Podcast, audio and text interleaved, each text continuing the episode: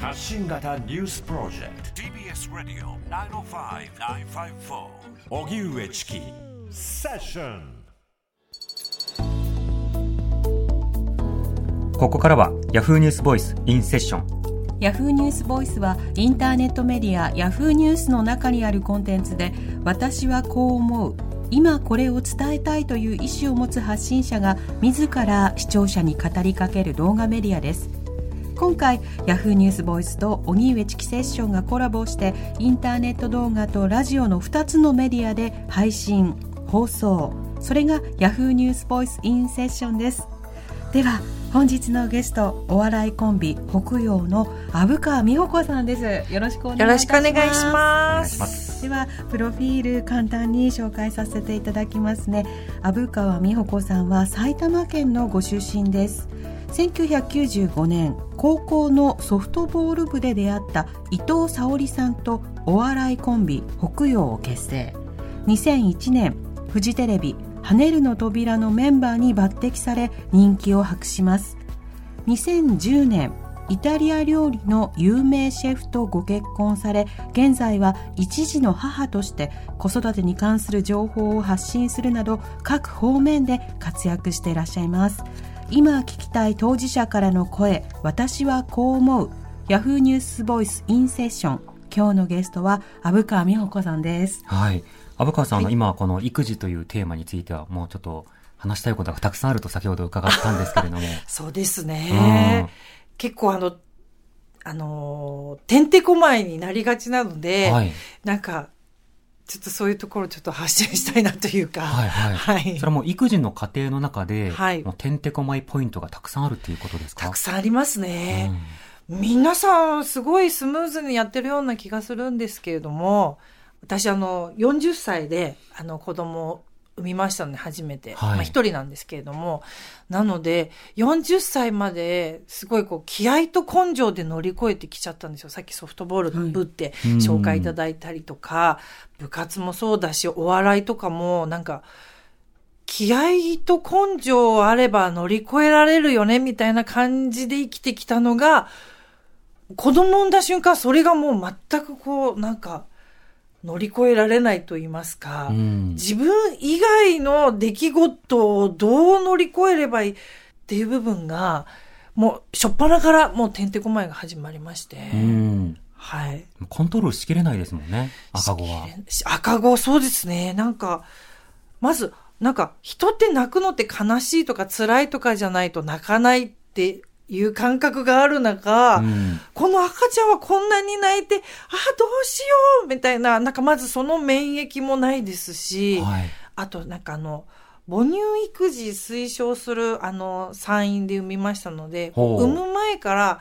結構母乳の素晴らしさとか、はいはい。なんか体をね、こう強くするのはやっぱ母乳大事だよみたいなのを教わってたんですけれども、えあの、帝王切開だったっていうのもあって、こう、母乳が出るようなことをしないまま産んだんで、案の定母乳が出なくて、なんか、でも、気合と根性で出そうって、こうやってすごい頑張っても、はい。余計出ないし、うん。赤ちゃんお腹空いて泣くし、あ、もう、なんだこれはみたいな感じで、こう、なんて言うんですかね、ホルモンバランスも崩れまくって、よく、テンパって泣いてたなっていう記憶がありますね。うんそれはあの結構産院の方から、うんもうこういった育児やこういった子育てがいいですよっていうふうなものを割と進めてくる病院だったんですか？はい。ですし、自分も、なんかそういう、こう、母乳で育てたいと思って、そこに決めたんですけど、うん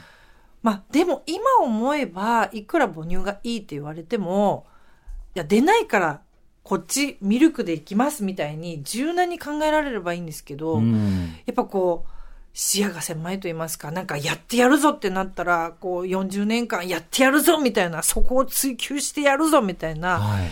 頭が硬かったんですね。うん。だから結構、結構大変でした。ああはあの、虻川さんの時も、あの、完全母乳っていう言い方とかってされてました？あそうですね。甘母、うん甘味、うんうん完全ミルク、完全母乳っていう言い方があって。あと混合とかあ、混合ですね。うんそうですね。はい。あの、甘母って言い方って、うん結構完全に母乳の方が、この完全が、なんかもうパーフェクトみたいな、満点みたいなニュアンスがちょっと感じられる言い方だと、今振り返ると思うんですけど、どうでした？わかります。なんか、甘母で、別にどっちが上下とかはないんですけど、なんか、母乳が出る方が、人としての価値が上みたいな、なんかわかんないんですけど、うん。ええ。その当時はもう本当せ視野が狭くなってて、完全体みたいに思ってましたうね。ん。で、それができない自分は、なんてダメなんだ、みたいな、うんうん。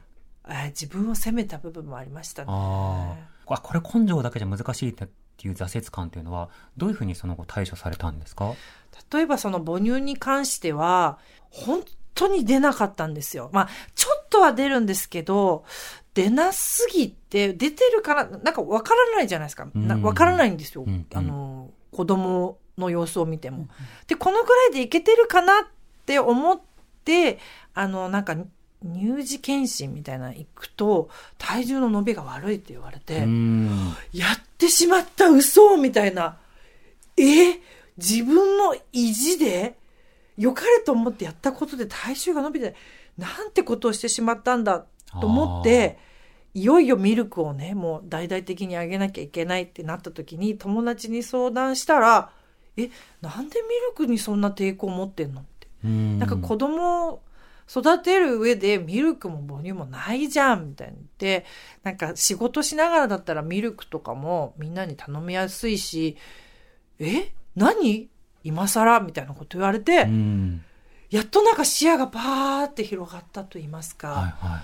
とにかく視野が狭くなっちゃうんですよね。うん。うん。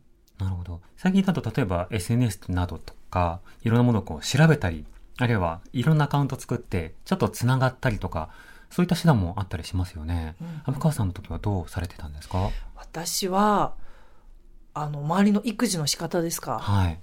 なんか本とか、人の SNS とか見ると、なんか理想像がいっぱい書いてあって、あなんかこの何時間寝るとか赤ちゃんは。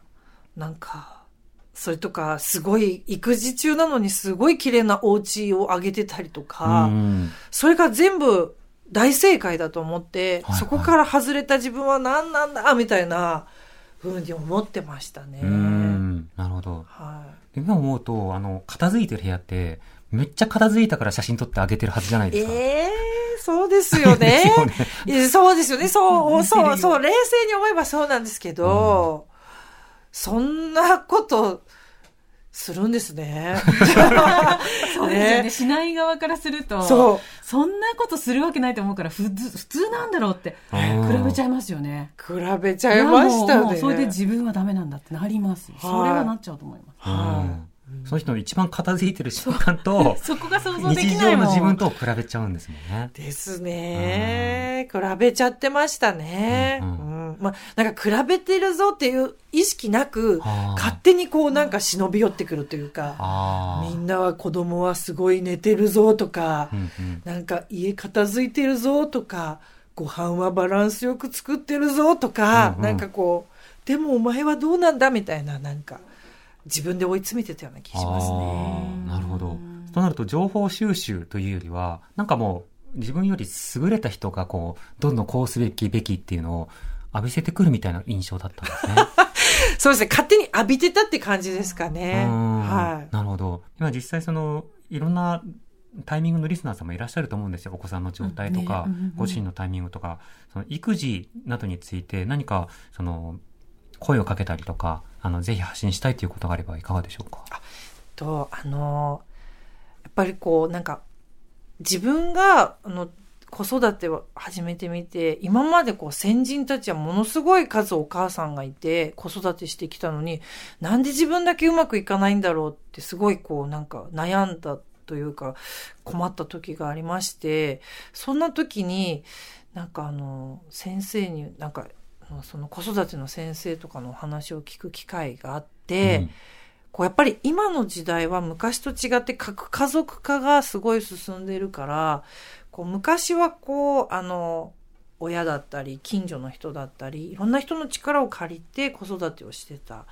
でも今はもうお母さん一人、もしくはお父さん一人、なんかこう、一対一の子育てが正解みたいになっちゃってるから苦しんだみたいなお話をいただいて、うんそうだなって思ったのと、あとやっぱりこう、なんか女の人も頑張っていこうみたいな世代だったんですよね、自分が。うんだからやっぱ頑張ることに慣れすぎて、人に頼るっていうことをちょっとこう、あんまり得意としなかったんですよ。うんなので、もうできるだけ甘えて、もう人を巻き込んで、こうもう頼ったり頼られたりっていうのをそろそろもうみんなしていかなきゃ子育て大変なことばっかりになっちゃうよっていうのを思います。うん伝えたいですねうんうんはい。ぜひ頼ってほしいし、まあ、頼りさい社会になってほしいですよね。そうですねうん。頼りやすいとは、なんか、もしかしたら頼りやすいのかもしれないですけど、自分が勝手に、うん。なんか電車で赤ちゃん泣かせたらダメとか、なんかこう、結構冷たい世の中なんじゃないかって思いすぎてたんですけど、いざなんか自分がバスで、バス乗った時に、泣いちゃったんですよね、子供が。まあ当たり前ですけど、うん赤ちゃんが。そしたらなんか優しいおばちゃまが、なんか、え、かわいい靴履いてるね、みたいな話しかけてくれたんですよ。うんうん。え、何な、優しい世界じゃんみたいな、うんうん。思ったんで、意外と優しいかもしれないって、はい、伝えたいですね。うん。はい、あとはパートナーの方との折り合いとかコミュニケーションについてはいかがですか、そうですね。やっぱり、言いたいことは言う。うん。で、なんか自分ばっかり抱えてるなって、やっぱり思うと思うんですよ。時間的にも一緒に子供といる時間は、もしかしたら母親の方が多い部分が多いと思うので、そういう時は、やっぱり夫が仕事をしてても、自分も仕事をしてるし、あのー折り合いつけて、言いたいことは言って、助けてもらうところは助けてもらってやっていかないと、もうおかしくなると思いますね、この先。もう世の中。はい。世の中。世の中おかしくなると思いませんか、うんずっと恨むと思うんですよね。なんか、子育てをしない父親とかは、うんなんかこう、うん、なんか、まあ、はい。根に持ちたくなりますよね。ぶつかりますよね。あの時こうだったっていううんそうですよね。根に持ちますよね。残るって言いますよね。はい、根に持ちます。はい。だからそうならないようになるべく言葉にするっていうぶつける相手にぶつけるぶつける。うん。はい。で、あの、パートナーの方も、うん。やっぱこう、なんか、そこにこう、だって母親だって初めてのことが多いんだから、もうお男の人だって、もうそこ初めてだからって、躊躇してないで、ごどんどん来いよ、みたいな感じですうね。んうんうん。やっぱりその日々のなんか大爆発になる前のまあ小中爆発あるいは小出しでちゃんと時間作って話し合うっていうのはとても大事ですよね。大事ですね。うんはい。あと、あの、自分が経験して、言えば結構やってくれるみたいな。うん。でもなんかこう、言えない、言言えないっていうか、言わ、言うことにもちょっと躊躇があったというか、母、うんうん母だしみたいな、また得意の。ほうほう母だし、やるべきだし、みたいな思ってたんですけど、意外とこう、SOS 出せば、助けてくれる部分もあるかなと思いますね。うんうん。なんか本当は自分が全部やんなきゃいけないものを頼んでるみたいに思わなくても本当はいいはずなのに思ってしまってるっていうことそうですね。本当はいいんですよね。うんだって、半分半分ですよね。そう決めて出発するはずだったのに、ってものですもんね。ですうんね。今日のゲストはお笑いコンビ北洋の虻川美穂子さんでした。ありがとうございました。ありがとうございましたあ。りがとうございました。TBS Radio 荻上チキセッション TBS Radio 905-954